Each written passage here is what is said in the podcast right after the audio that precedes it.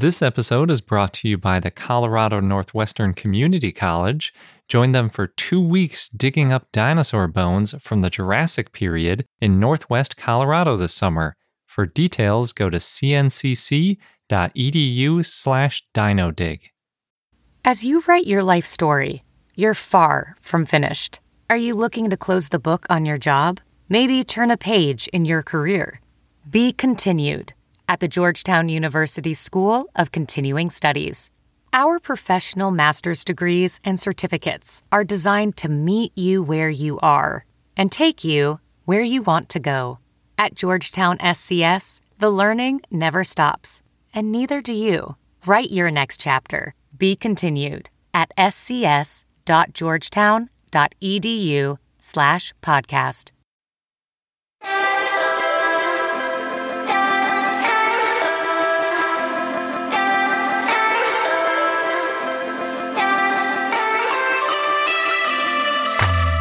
Hello and welcome to I Know Dino. I'm Garrett, And I'm Sabrina. and today we'll be talking about Troodon formosus as well as dinosaur news. So first in the news, there was a article published in Scientific Reports on Nature by K.S. Brink among others, titled Developmental and Evolutionary Novelty in Serrated Teeth of Theropod Dinosaurs. It describes how they believe serrated teeth impacted theropod dominance and allowed them to have a quote hypercarnivorous diet. And they describe that as feeding on large prey and being able to crush bone. They also believe that these serrations probably played a role in how theropods became so widespread. The paper has some excellent pictures of thin slices of teeth, and we talked about it a little bit in another episode where we were talking about the new laser fluorescence technique and how one alternative was slicing thin pieces of bone and then you can illuminate it and see all sorts of neat structures and different layers of the bone. And they did the same thing in this case, and they used it to look at the different layers and the structure of the teeth. And then they compared them to electron microscope images and it's a really neat way to show the difference between a lot of the theropods. So, what they did is they have the SEM right next to the thin slice picture, and then they show a bunch of dinosaur teeth all in a row.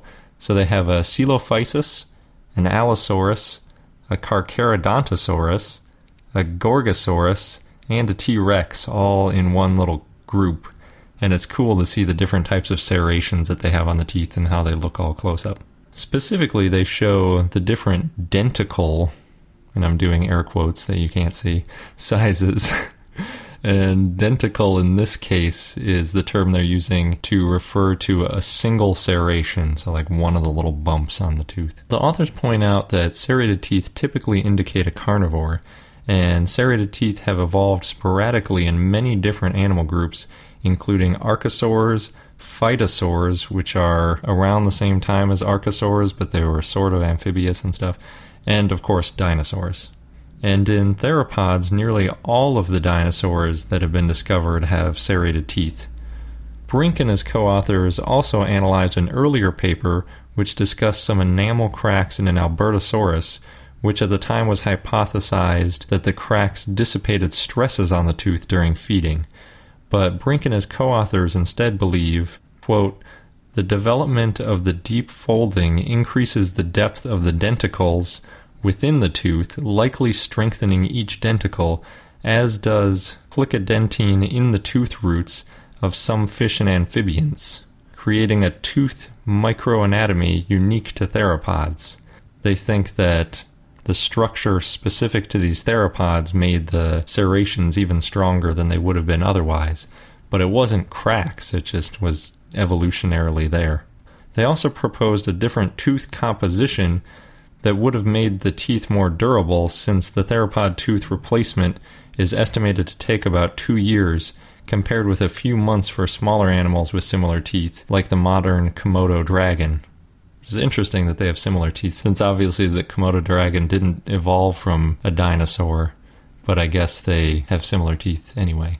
They also go into a lot of detail about how teeth formed, and they looked at a lot of, you know, teeth that hadn't erupted from the jaw of a dinosaur, but I'm not going to go into all that detail because it's a little bit dry for people that aren't dentists or otherwise super into teeth. The last interesting thing I want to mention about the paper is that they note that some theropods maintained the serrated teeth even though they may not have been strict carnivores. Specifically, they mention Troodon, which is our dinosaur of the day, and they say it was likely an omnivore, but it still had those teeth serrations. There's been a lot of debate and controversy about what Troodon ate, though. We will get into that. yeah, the authors did say it may not have been an omnivore. Maybe it just ate soft food, but they don't think it was a carnivore, apparently. Next in the news, Pixar released another trailer for The Good Dinosaur, which is set to come out in theaters on November 25th. And for those who may not be familiar, the premise is what if the dinosaurs didn't go extinct?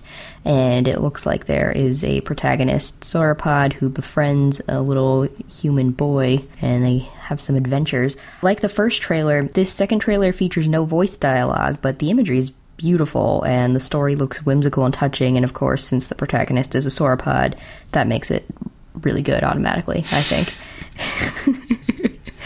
since my favorite dinosaur is Brontosaurus. I could say Brontosaurus again. No bias here. Scott Mendelson on Forbes wrote an interesting piece about the marketing campaign for The Good Dinosaur, mainly that there's no dialogue in these first two trailers. According to him, it's hard to tell at this point if the movie will live up to the emotional hype or maybe it'll end up being comical since other famous non dialogue trailers of animated movies include this one movie, Epic, where the trailer does live up to the title of the movie. It's all very, for lack of a better word, epic.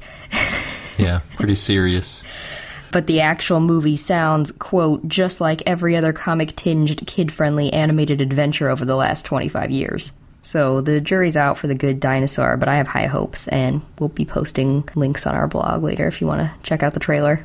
Yeah, I don't think Epic was a Pixar movie, but Pixar movies tend to be pretty kid friendly in general. Mm-hmm. Next in the news, We've talked about the replica Diplodocus skeleton that has been on display in the Natural History Museum in London since 1979 on the show before. Yes, in episode 6, Spinosaurus, we talked to author Kieran Pym about what got him interested in dinosaurs, right? Yeah, and his whole thing was he loved Dippy, and then we found out about this campaign, hashtag Save Dippy, and apparently Dippy was not saved. Yeah, Dippy definitely was not saved. but apparently it is going on tour.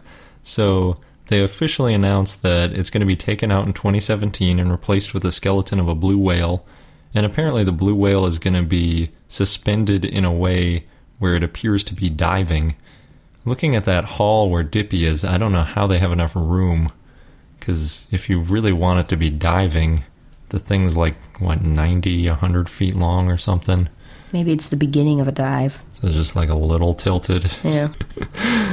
And then in early 2018 dippy is going to go on a tour around the uk and they will have to obviously disassemble it at each location and it's going to take quite a while to disassemble it and reassemble it so it'll be in each location for four to six months which is a pretty long stop for a tour. But anyway, apparently, since Dippy is so big, the place will have to have at least 80 or 90 feet, since the skeleton is 70 feet. 21 meters long, and they'll have to arrange their own educational exhibits. They haven't mentioned where it will be on display, although they did call it a quote, UK tour, so probably not outside the country. And they also didn't mention where it will end up after the tour is over, if it's going to be anywhere permanently. Speaking of the UK, BBC News published an article called Why We Like to Believe That Dinosaurs Were Scaly, and these articles seem to come out more and more lately since we know dinosaurs were tended to be more feathery, but the media still continues to portray them as scaly, and it's always interesting to hear about the history. So this one goes through the history of how people viewed dinosaurs, starting with Richard Owen's coining of the term dinosaur, which is Greek for terrible lizard. And Owen worked with the British sculptor Benjamin Waterhouse Hawkins to build a Victorian Jurassic Park in Crystal Palace Park in London, which is apparently still around, so we will have to look into that. Yeah, I think the Crystal Palace fell apart a long time ago, but the park is still there. The dinosaurs that they built were so big, Owen apparently held a British Association for the Advancement of Science dinner in an iguanodon, which would have been awesome. At the time, there was a lot of debate over the iguanodon and other dinosaurs, such as how iguanodon moved or even stood. And the article goes on to talk about Edward Hitchcock, a geologist who wrote the poem The Sandstone Bird, which was published in the magazine The Knickerbocker in 1836. Hitchcock had found three toed tracks in Connecticut and thought it came from an extinct stork like creature, and the poem basically asks the bird to show itself outside the rocks. But then the bird comes out and is disappointed that the world is ruled by small men who seem to hate each other, so the bird goes back into the earth. But by 1870, scientists realized that these tracks were from three toed dinosaurs that ran on two legs. And now the big news about dinosaurs is again that they were more like birds than reptiles. They're warm blooded, and most of them probably had feathers that were possibly ginger, white, and black in color. Small and medium dinosaurs were probably covered in feathers, while the larger ones may have shed them as adults, like T Rex.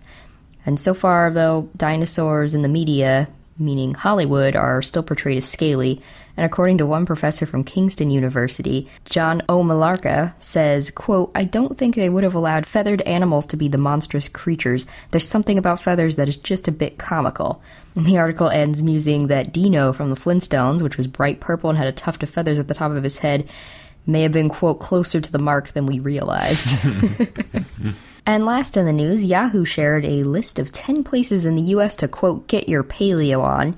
And this list includes Dinosaur National Monument in Utah and Colorado, which seems like an obvious choice. Paleo World Research Foundation in Montana, where non paleontologists can help dig for fossils in the Hell Creek Formation for $170 per day. Dinosaur Valley State Park in Texas, in Glen Rose, where you can see the Acrocanthosaurus tracks, as we mentioned in our last episode. Connecticut Dinosaur Trail, where you can stop at the Yale Peabody Museum of Natural History, the Dinosaur Palace at Nature's Art Village, with more than 40 life size dinosaurs, and Splash Pad, a dinosaur themed water park. Astro Gallery Gems in New York, where you can buy rare museum quality dinosaur fossils like a Diplodocus foot for 1850 or a Velociraptor claw for $12,500. Dinosaur Discovery Museum in Wisconsin, which has no admission fee. A Maryland Science Center in Baltimore. Museum of Western Colorado, you can sign up to go on dinosaur digs for $140 each for one day or $375 for a three day dig along the Colorado River. Rocky Mountain Dinosaur Resource Center in Colorado, which is a kid friendly museum, and of course the American Museum of Natural History in New York. So we've gone to a couple of these places, but now I think we should start a list of places to see around the US. This episode is brought to you by the Colorado Northwestern Community College, where you can become a part of the scientific process. As a participant, you can go on a real life dinosaur dig and you'll be helping to advance science and our understanding of the ancient world. What's really cool is that the fossilized bones that are being excavated, they're public and they're going to be displayed and preserved for future generations to study and admire. Yeah, we've mentioned how that's a really important part of the scientific process, not just getting them out and describing them once, but keeping them and preserving them so that future questions and future scientists can take a look at those bones to answer new questions and validate results. And the site is special and also near and dear to me because it's in the Morrison Formation, known for the sauropods, mm-hmm. of course, of the Jurassic time. And it represents one of the best bone beds ever found in the saltwash member. Yeah, the current interpretation is that the site was the result of a brachiosaurus sort of jamming up a river and then other carcasses piling up behind it. Oh no. And that's how we got a bunch of different types of dinosaurs all fossilizing together. So, oh no, but also yay. Good for us as scientists. mm-hmm. And dinosaur enthusiasts. Yes. So there are two scheduled digs if you want to get involved with getting these bones out of the ground. You can go from July 6th to July 20th or from July 22nd to August 5th. Head over to cncc.edu slash dinodig. You'll get all of the details. Just make sure that you register online by May 31st. And again, that is cncc.edu slash dinodig, D I N O D I G. Across America, BP supports more than 275,000 jobs to keep energy flowing Jobs like building grid-scale solar energy in Ohio and producing gas with fewer operational emissions in Texas. It's and, not or. See what doing both means for energy nationwide at bp.com slash investing in America. And now for our dinosaur of the day, Troodon, whose name means wounding tooth. It lived in the Cretaceous and it's a theropod, but its teeth were different from other theropods that were known about when Troodon was discovered. Yeah, I'm kind of an expert on that now. I feel like after reading the whole scientific paper. So I'm just going to jump in here for a minute. They look at the grooves and the size of those denticles, the big serration pieces, and on those dinosaurs I mentioned, the T Rex, the Carcharodontosaurus, Allosaurus, all those big crushing Coelophysis, not so big, but still, you know, lots of meat eating going on. Uh, they had really deep grooves, so they had these strong serrations. But on the Troodon, they weren't quite so deep. They were more, you know, semi serrated. so that's what Sabrina's referring to there. The species name is Troodon formosus, although there may be other Troodon species. I'll get to that in a little bit. Fossils have been found in Alaska, Wyoming, and possibly Texas and New Mexico. It was discovered in 1855 and it was one of the first dinosaurs found in North America. It was found by Ferdinand V. Hayden, although it wasn't named until 1856 by Joseph Leidy. It was originally spelled Troodon, where the second O had an umlaut, but then in 1876, paleontologist Savage changed the name to lose the umlaut. The type specimen was based on one tooth found in Judith River Formation, which caused some classification problems, understandably. Originally, the Troodon tooth was classified as a lizard. Then it became a megalosaurid in 1901, which is the wastebasket taxon. And then Charles Gilmore suggested in 1924 that it was a pachycephalosaur, and the family Pachycephalosauridae was known as Troodontidae for a while. But in 1945, Charles Mortimer Sternberg said that Troodon's teeth were too similar to carnivorous dinosaurs and reclassified it as a theropod, which made the name Troodontidae irrelevant and the family with Stegosaurus and other pachycephalosaurs was renamed Pachycephalosauridae. In 1932, Sternberg found a foot, parts of a hand, and tail vertebrae in the Dinosaur Park Formation in Alberta. He named it Stenonychosaurus, but in 1951 decided it was closely related to Troodon, though at that time no other specimens had been discovered yet to test his theory. Dale Russell found a more complete Stenonychus in 1969, also from Dinosaur Park Formation, and it was a well known theropod in the 1980s. It was classified as part of the family Saurornithoididae, along with Saurornithoides, which were considered to be close relatives of Troodon. In 1987, Phil Currie analyzed the specimens and found that the different tooth and jaw structures of Troodontids and Saurornithoidids were because of age and not difference in species, so he reclassified Stenonychosaurus inequalis as a junior of Troodon formosus, along with Polyodontosaurus grandis and Pectinodon bakkeri. In 1988, Gregory S. Paul also classified Saurornithoides mongoliensis as Troodon mongoliensis, although not all scientists accepted that. But Currie and other paleontologists then questioned whether all the specimens were one Troodon species and noted in 1990 that though the specimens from Judith River were Troodon formosus, other Troodontids from Hell Creek Formation and Lance Formation may be different species. George Olshevsky said in 1991 that the Lance Formation fossils were Troodon bakkeri, formerly Pectinodon bakkeri, and then Troodon formosus, and other scientists called the Dinosaur Park Formation fossils Troodon inequalis, which was formerly Stenonychosaurus inequalis. Paleontologist Zanno and his team reviewed Troodontids in 2011 and found that Pectinodon bakkeri was a valid genus, and many of the Troodon formosus specimens could be more than one species, but that would require further study.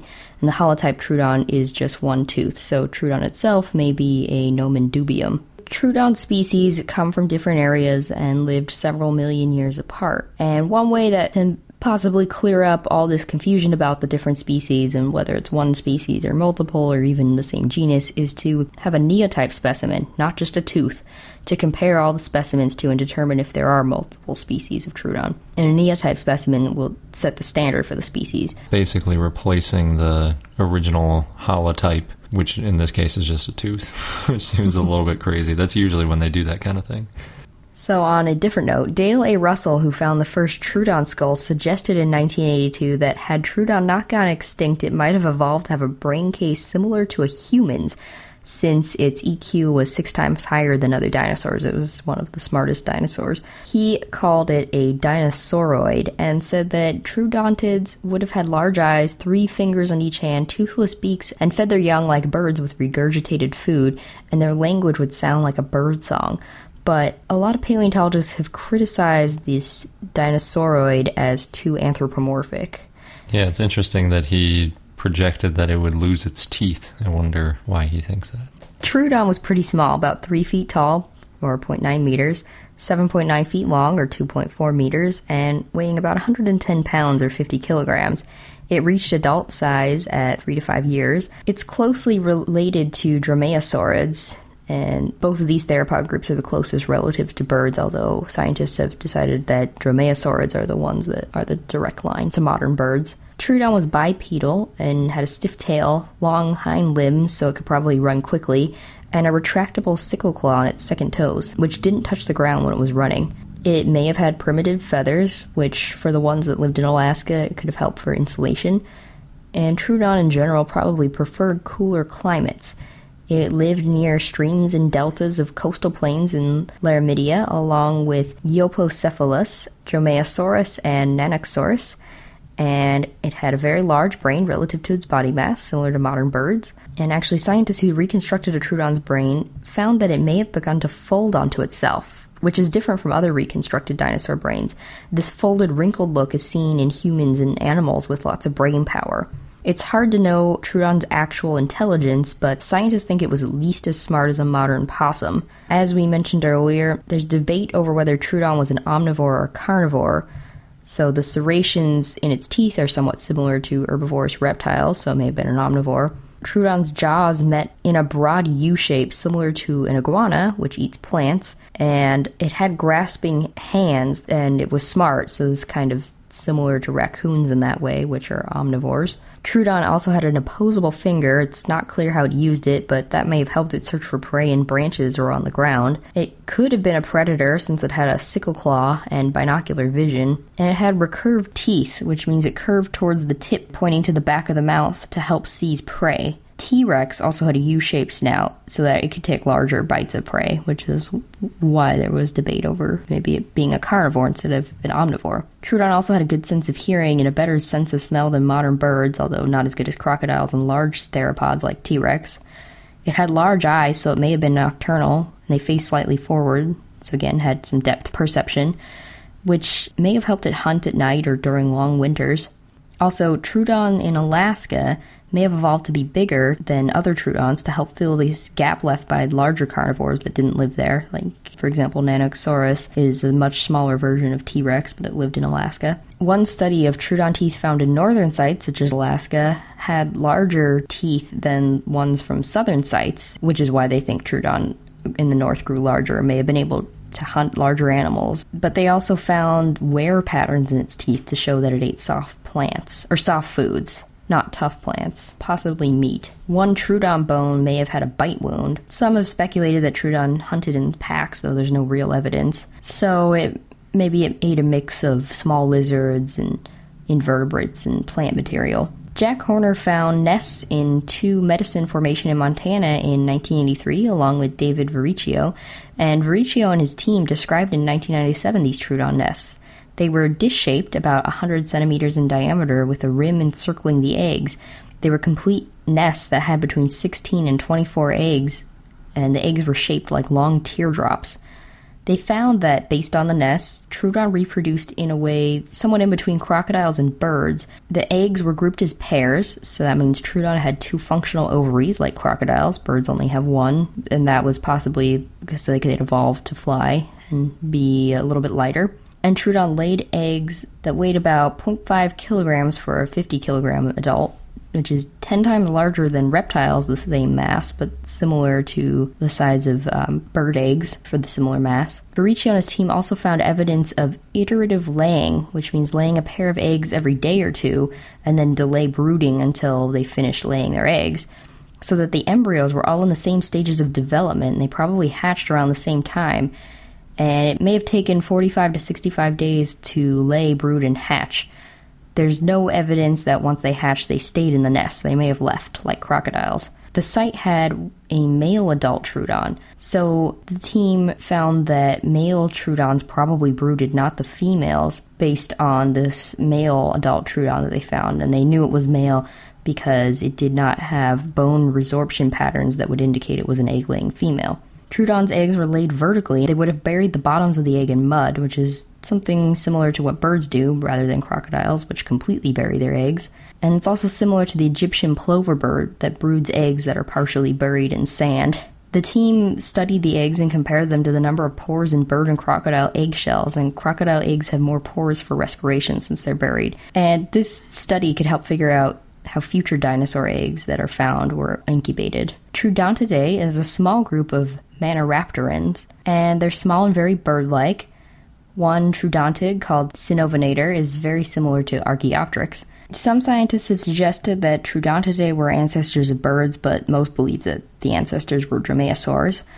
Troodontid genuses include Saurornithoides from Mongolia, Troodon from North America, and Sinornithoides. Other troodontids include Borogovia, which was named after a Lewis Carroll poem, and Zanabazar, which was named after a Mongolian spiritual figure. There's also another troodontid called Mei, which I'll get to in a minute. Troodontids have lots of teeth and closely spaced teeth in their lower jaws. They have long legs, a large curved claw on their second toes that retracts when it runs, which is similar to dromaeosaurids. And they have high EQs. They're very smart. They have a good sense of hearing, and their ears were asymmetrical. One was higher than the other, similar to owls, so they may have hunted like owls using their hearing to locate prey. Some may have been omnivorous, though most were possibly carnivorous. Some troodontid fossils show that they roosted like birds and supports the theory that they probably had feathers. In China, there's one called Meilong, which means soundly sleeping dragon, and it's a specimen found with its legs folded and nose tucked under one wing like arm so it looks like it's sleeping. Primitive troodontids include Jinfengopteryx and Anchiornis, and they've been found fully feathered. And the largest troodontid is Troodon, and the smallest is Anchiornis. And in 2004, Mark Norell and his team found two partial troodontid skulls in an oviraptor nest, and they're not sure why they were there. Maybe they were nest parasites or even prey for the oviraptorids or its hatchlings. And our fun fact of the day is that modern birds and reptiles have a single opening in their body for urination, defecation, and reproduction called a cloaca, which is actually Latin for sewer. It's a pretty good choice of word, I think. Paleontologists believe that dinosaurs had the same organ and reproduced the same way birds do in an act of touching their cloacas together, which is called a cloacal kiss. And that wraps up this episode of I Know Dino. Thanks for listening, and until next time.